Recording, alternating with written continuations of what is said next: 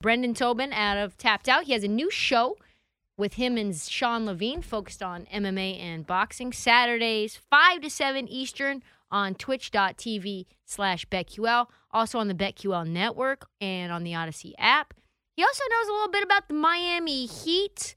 Apparently, he is also swole, very swole, in great shape. And let's go to him now. Uh, Brendan, hi, what's up? Welcome to the uh, BetQL network. What's up, Brendan?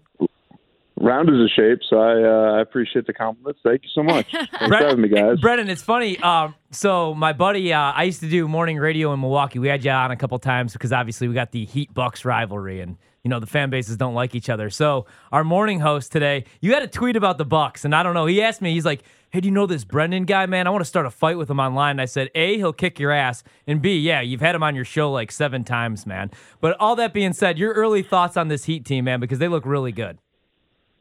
Uh, well, they're really injured right now, Yeah. so that's been a bit of a bummer. They uh, they had, you know, everybody's uh, you know getting high on Heat culture after the win over the Bucks because they did it with a guy on a two way contract, No, Caleb Martin, with 28 points. Like nobody Right. is like. You know uh, what's so crazy?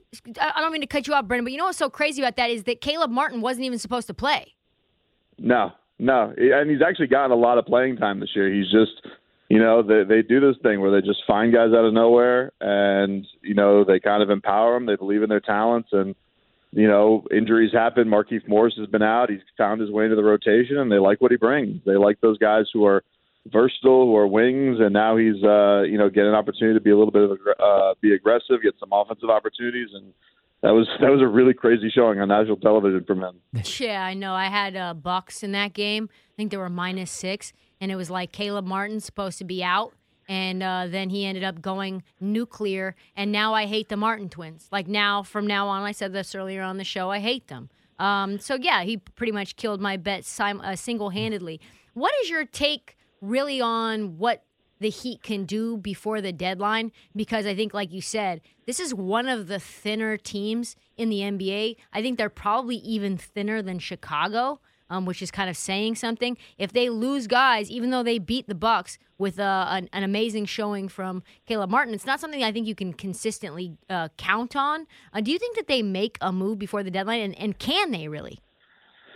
I think the only thing that's going to uh, be interesting to watch for them, uh, they gave a lot of money to Duncan Robinson this season, Yeah. uh, $90 million contract. He really hasn't found that elite level of shooting yet. Um, and he's a guy that's kind of in his own head. And then in that same realm, they have this other guy, Max Strus, who again, Yep. he, you know, you know, guy undrafted and he's kind of doing what Duncan Robinson did a couple of years ago. So I, you know, if things continue to trend in this direction, they feel like they could make a move like that. You know, Duncan's got the salary to maybe make that happen, but I don't, I don't think they're they're quite rats off a ship on him yet.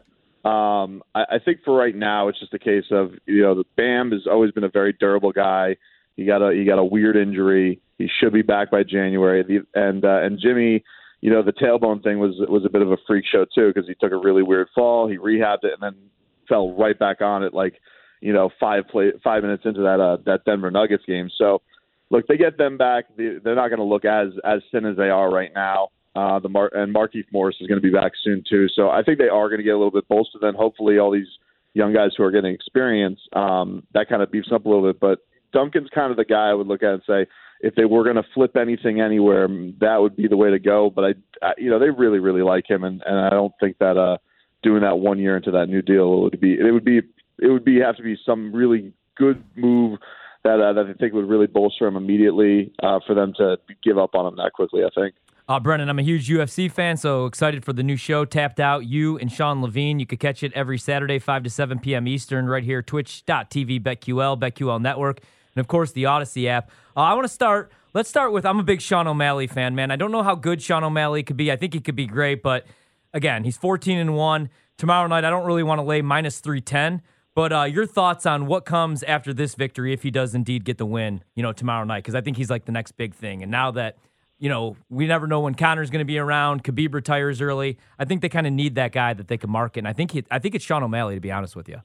Yeah, it's interesting, man. They, you know, and it's it's funny how the UFC picks these guys of like who they want to groom a certain way Yeah. because you know they'll have a top prospect and they'll just kind of throw them into the fire immediately. Yeah. like, they'll be they say there's one fight. They're like, yeah, let's put him in there with a ranked guy. Let's see what he's got. And Sean O'Malley's done this fascinating thing where he is popular. He knows his popularity, and he's kind of guiding his career through. I'm going to get through this first contract, and then you can throw me to the Lions. Then pay me a little bit more, and I'll take on the tough fights.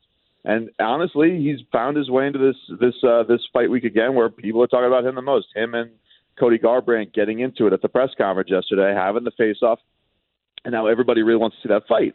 Now Cody's just happens to be down a weight class. Now he's making his flyweight debut this weekend. Yeah. But it's it's now in your mind like, oh, that's a match I want to see. He's been calling out Dominick Cruz, saying Dominick Cruz, you're the former champion, you're now on my undercard, and things like that. So he is definitely doing the right things as far as generating interest, pissing everybody off, and getting them into the place where, yeah. hey, I want to see this guy fight a bunch of people. But um, you know, you do have to be careful. Like this is the UFC. There's still an opportunity where he can get uh he can get caught with something, and uh, and then all those plans go by the wayside. I don't think this is going to be the fight where that happens. Um, but yeah, I'm with you, man. Like I want to start seeing him against uh, you know, a little bit more of an upper echelon competition, and that's only because I think the guy's really, really good, and I would like to see him have that kind of Conor McGregor meteoric rise. You know, Conor was already eh, you know a champion at this Yeah. point in this age, and Sean's had some injuries, but you know he is uh, he he is almost intentionally kind of slow rolling his career because he wants to be uh, wants to be rewarded for those big fights because he knows he's a big draw. Speaking of Conor McGregor, uh, let me just put this gently. Um, he looks pretty fat. It looks like he has hit the buffet line pretty heavy. He's up to 190 pounds now, they say. Uh, we're obviously probably not going to see him at lightweight again, are we? And, and like, secondarily, do you think we ever see him in the octagon again? Yeah, we'll definitely see him fight again. Um, he does love it because he, you know, listen, he could have been out of there if he wanted to. He sold all that uh, for all that whiskey money. I think that he he doesn't love the fact that these these fights have kind of gone by the side where everybody is forgetting how great his rise was to stardom and and carrying the UFC on his back. I'm sure that he does want to have some kind of second round of his career, and he's he's not ancient, especially for you for MMA guys. You know, there, there's still a window there for him for sure. But you asked a good question about the the going back to lightweight. He wasn't thrilled about doing lightweight fights as it was anyway. You know, he came back after the Cerrone fight. He's like, eh, I want to do 170. And now he's definitely looking like he's packing on the muscle like a guy who wants to fight at 170. Um, there are some fun fights for him at 170. I'd be into that to see Conor McGregor kind of go there and, and go that route as opposed to uh, as opposed to 155 because you know we've kind of seen the Dustin Poirier thing, and I don't really know what the other way. Uh, maybe Islam Makhachev with the whole Khabib tie Yeah. would be fun da- later down the line. But it's uh, you know it, it is it is going to be an interesting thing to see how he comes back from this, how guys come back and and, and come from that vicious, vicious you know leg breaking. He's a guy who's always used his kicks to be successful. And um, and so you wonder if he's going to have that same explosion, that same movement, because those are those are the types of things that made him a star.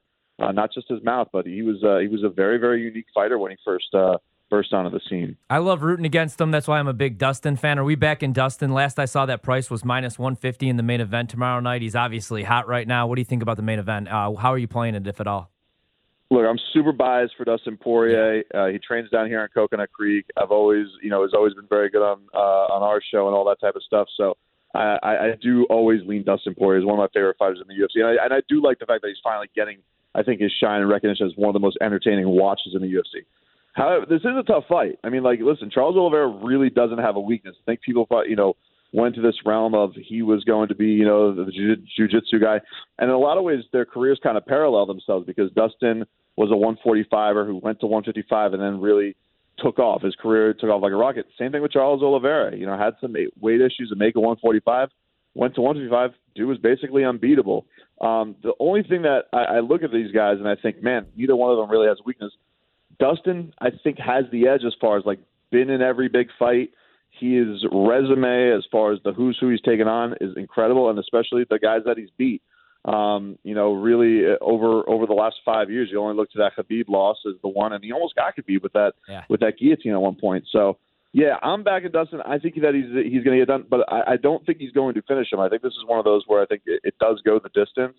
Um, but the thing that I love about Dustin is the longer the fight goes, typically the better he gets, the more crazy the fight gets, the better he gets. And I don't think that that's something that Charles Oliveira is is quite ready for. I think that that's where he's going to be like, whoa, this guy's a different kind of beast. And uh, and will get that long-awaited uh, undisputed crown that uh, that would kind of top off uh, every every checklist in his career. Uh, over to the women, Julianna Peña is the next. I would call it like what a sacrificial lamb for Amanda Nunes. like he, she's minus Yeah. one thousand as a favorite. Jesus. Uh, yeah, so it's kind of like night night sleep mask for uh, Julianna. Uh, do you think Amanda Nunes is the most dominant fighter in her division in UFC history? Yeah, I, I, I, I say this with her like there's it's such a rare thing in sports where you know you go to pretty much every other realm and they're like, hey, there's a, there is a goat debate here. As far as women's mixed martial arts, there's no debate. She's beaten everybody there is to beat. She's beaten Cris Cyborg. She's beaten Ronda Rousey. She's beaten Valentina Shevchenko twice. Even if Valentina, people think that maybe Valentina got a nod on some, she got the wins twice. Um, so everybody who has been high level in women's mixed martial arts, she has taken out. She has taken out most of them in very dominant fashion outside of Shevchenko. Um, yeah, I think that there's there's no doubt she's uh, she's the best to do it. Has definitely made this an interesting week because she has not backed off. She has been very vocal. She has talked it up. I think in a lot of ways she talked her way into this fight.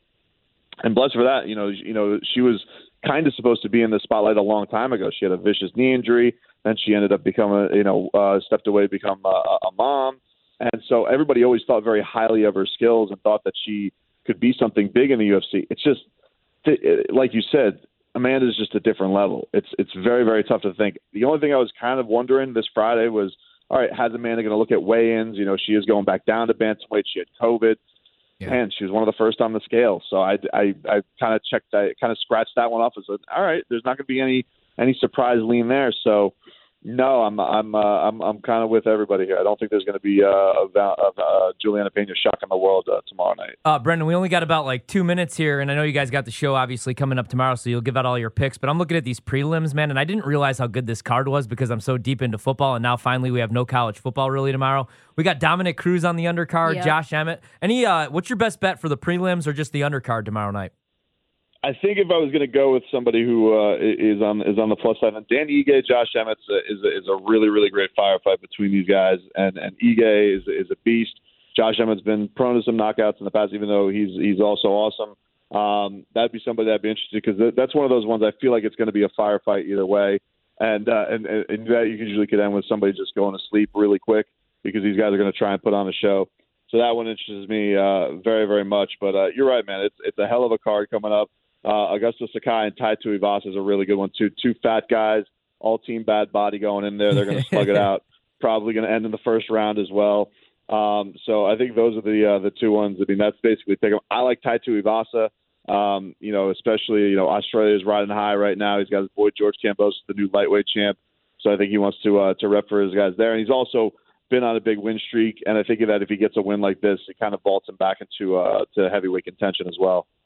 Thanks so much, man. Looking forward to the new show. Can't wait to listen. Congratulations. Yeah, thanks for having me, guys. Appreciate it. Anytime. That was Brendan Tobin, who has a new show called Tapped Out on the BetQL network. It is focused on MMA and boxing, handicapping, ga- gambling, breakdowns. Saturdays, 5 to 7 Eastern on twitch.tv slash BetQL. It's also on BetQLnetwork.com. It's also on the Audacy app. And then if you can't watch it live or listen to it live because you're, I don't know, like playing with your kids or just being a maniac Pancake like Saturday. Pancake Saturday or just being a maniac like Ryan watching Army and Navy and a bunch of college basketball Oh, games. tomorrow I'm watching US. I'm so excited for this. So excited. You can literally go anywhere that you can find your podcast to get their breakdowns because we have those on all of uh, podcasts on the BetQL network on either Apple or on Spotify or wherever you get your podcasts. So that was fun.